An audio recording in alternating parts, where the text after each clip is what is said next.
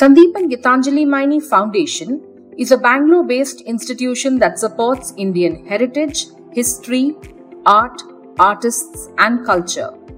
This is the Expert Hour, a series of talks that are light, interesting, inspiring, and invigorating.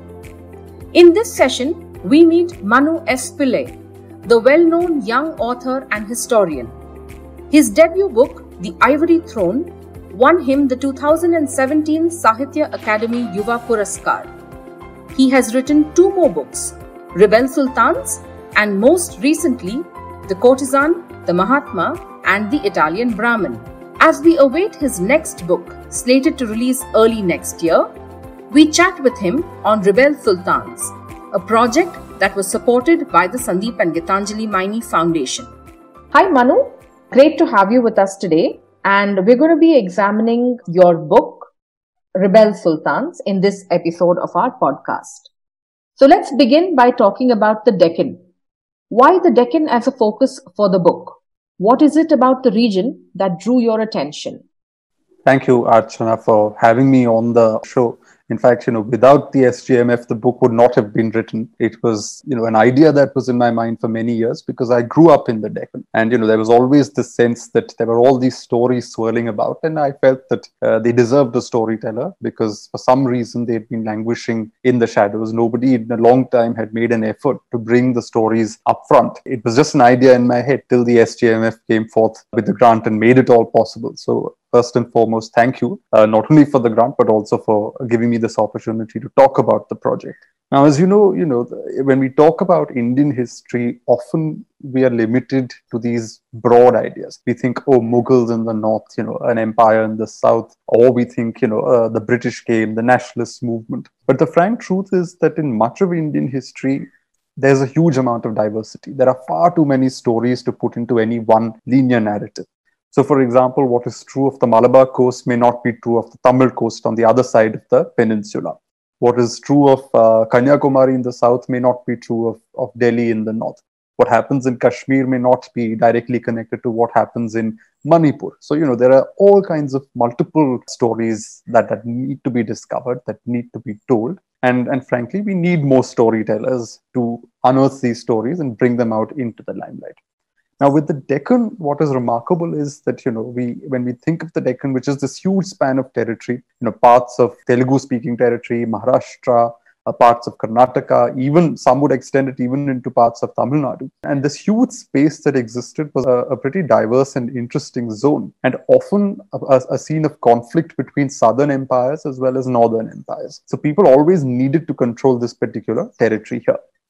Now, usually when people talk of the Deccan, it is often reduced to either the Mughal invasions into the Deccan, starting, you know, primarily, of course, from Akbar's time it begins, but it really picks up in Aurangzeb's time. We're talking 17th century.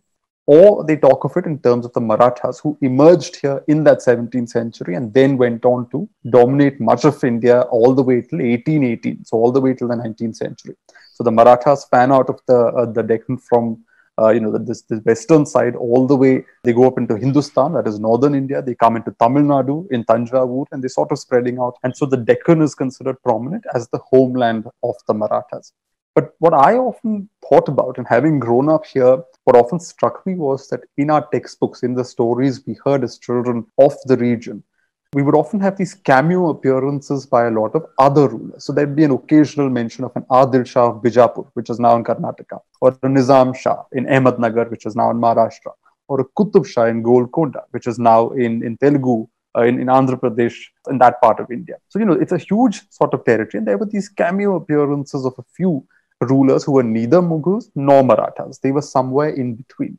And that really piqued my attention. And I thought, who are these other sultans? You know, what were their contributions? And why aren't we talking about them in a more mainstream way? Why aren't we telling their stories? And their stories are singularly fascinating. You know, they, the Deccan had its earlier rulers in the medieval or the late medieval period.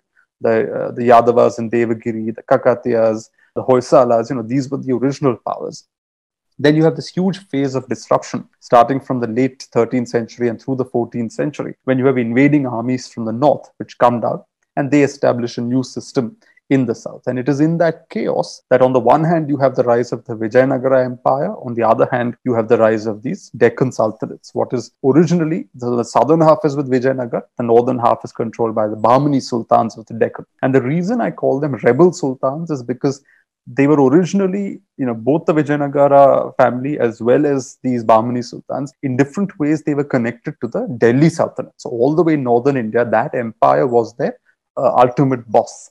At more or less the same time in the mid 14th century, both groups sort of rebelled against the power of Delhi and they established their own uh, independent empires in the Deccan. So, the northern Deccan is the Bahmani, southern Deccan is Vijayanagara. And this results in a fascinating dynamic. On the one hand, there's political conflict on the other hand, there's a huge exchange of cultural ideas. So the Bahmani Sultans will, you know, borrow culture, art, painting techniques, music and dance from Vijayanagara's territories. Vijayanagara will borrow Persianate and Islamicate ideas from the, the Sultans and the Persianate world to which they are connected and bring that into Vijayanagara's court culture. So there's a huge amount of cultural exchange that's happening in this period. And through that, there is this huge efflorescence of, of you know, cultural, amazing cultural fruits, you can call them, in this particular region. So you have fascinating rulers, you have you know great conquerors and fighters you have great strategists you've got city builders you've got you know uh, people who've patronized art people who've patronized music and literature. You've got lots of trade happening. And the Deccan, in that sense, becomes to India, as I, as I write in the book, it is a mirror of the world. It attracts so much international attention and talent as well that in many ways it becomes this diverse multicultural zone. And that really is the story this book tries to communicate. Of course, we the, the book focuses largely on the political history. And, and, and while Vijayanagara makes an appearance, the primary emphasis is on the Sultanates itself and how the Bahmanis eventually collapse. And from there, there are these successor states of the Adil Shahs, the Qutub Shahs, and the Nizam Shahs, and how they in turn have their own fascinating cultures till ultimately they are conquered or defeated by the Mughals, while at the same time the Marathas are emerging. So the whole point is to show that the Mughals and the Marathas did not emerge in a in a political vacuum. They did not come out of nowhere. The platform or the stage was set in the Deccan by these Deccan sultans. You know, dominated a good 400, 500 years. That long and huge slice of history by these sort of marginalized sultans. And the idea was to draw them out from the margins and bring them into the mainstream of, of Indian history, to be able to sort of shed light on untold stories that exist across uh, the Indian subcontinent. As I mentioned earlier on, you know, there are no similarities. It's very difficult to generalize and produce a linear narrative. And these Deccan sultans with their colorful characters, you know, one sultan wears a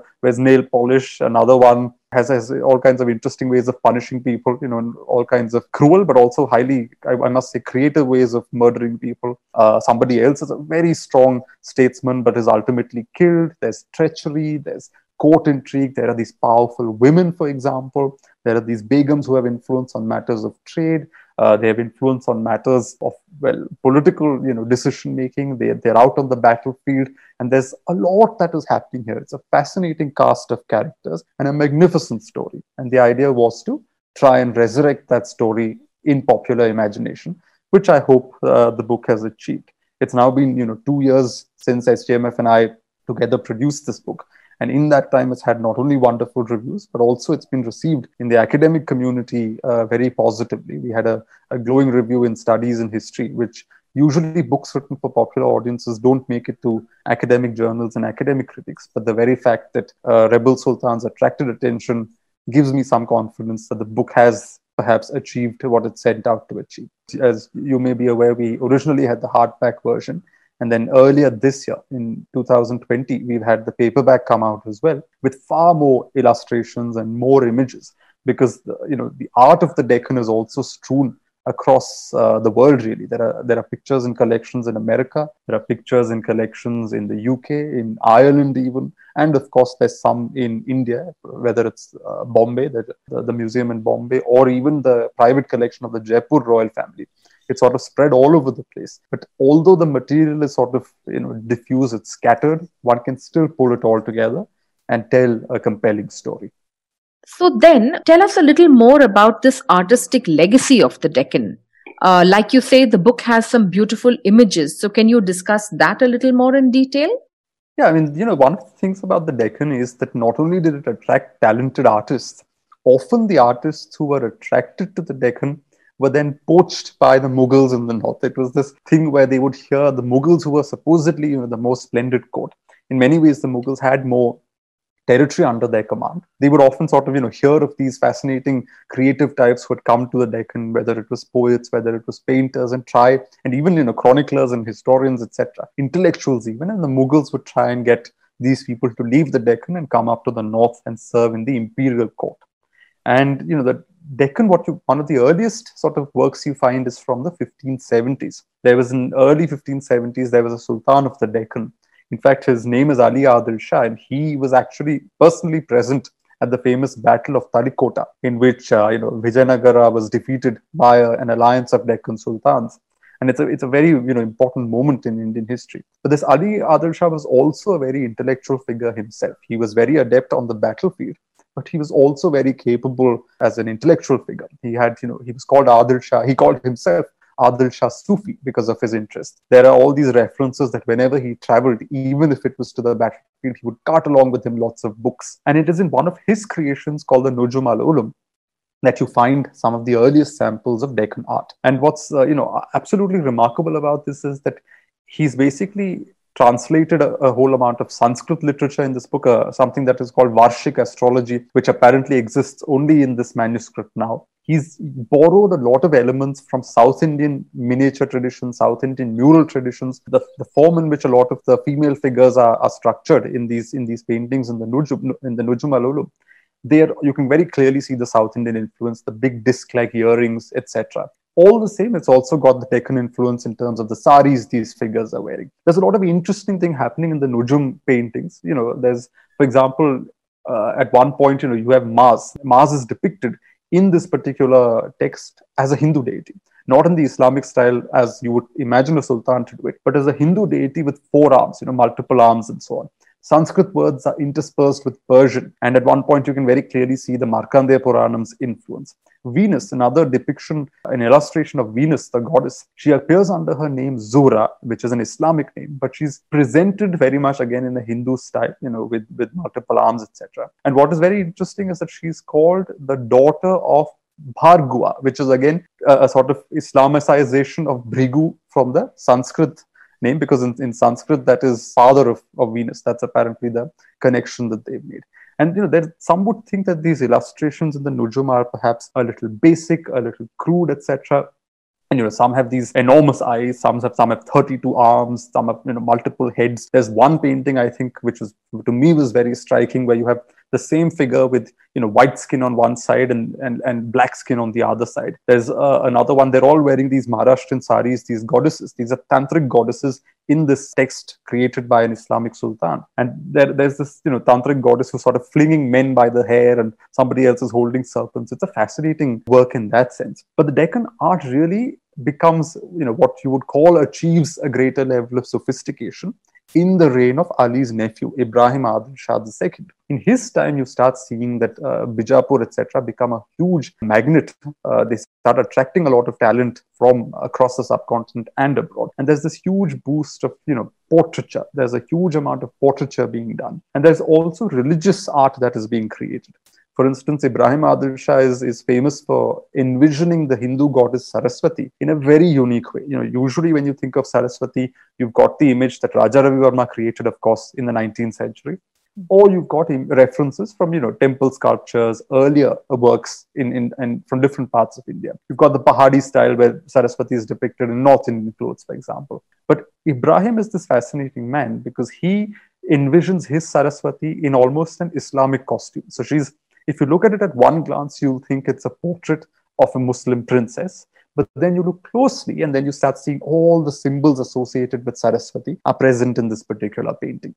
So there's she's got the veena, she's got the conch, she's got the book. All those elements of Saraswati make it to this highly Persianized portrait of the goddess Saraswati. Similarly, in the in the Sultanate of Ahmednagar, you've got again in, in the earlier style of paintings you know which i was referring to which i mentioned when i was referring to ali adil shah slightly considered cruder or slightly considered not as sophisticated. You have a huge series of portraits uh, in the in this text called the tariq hussein shahi showing a sultan and you know his wife and his court. Would look rather rudimentary but in many ways this is also fascinating art because you have a sultan in, in one painting you know his wife appears almost in his lap. In another painting, you can see that a future censor was not very comfortable seeing a, a queen depicted in a painting, that they, they sort of wiped over the queen and reduced her to a smudge.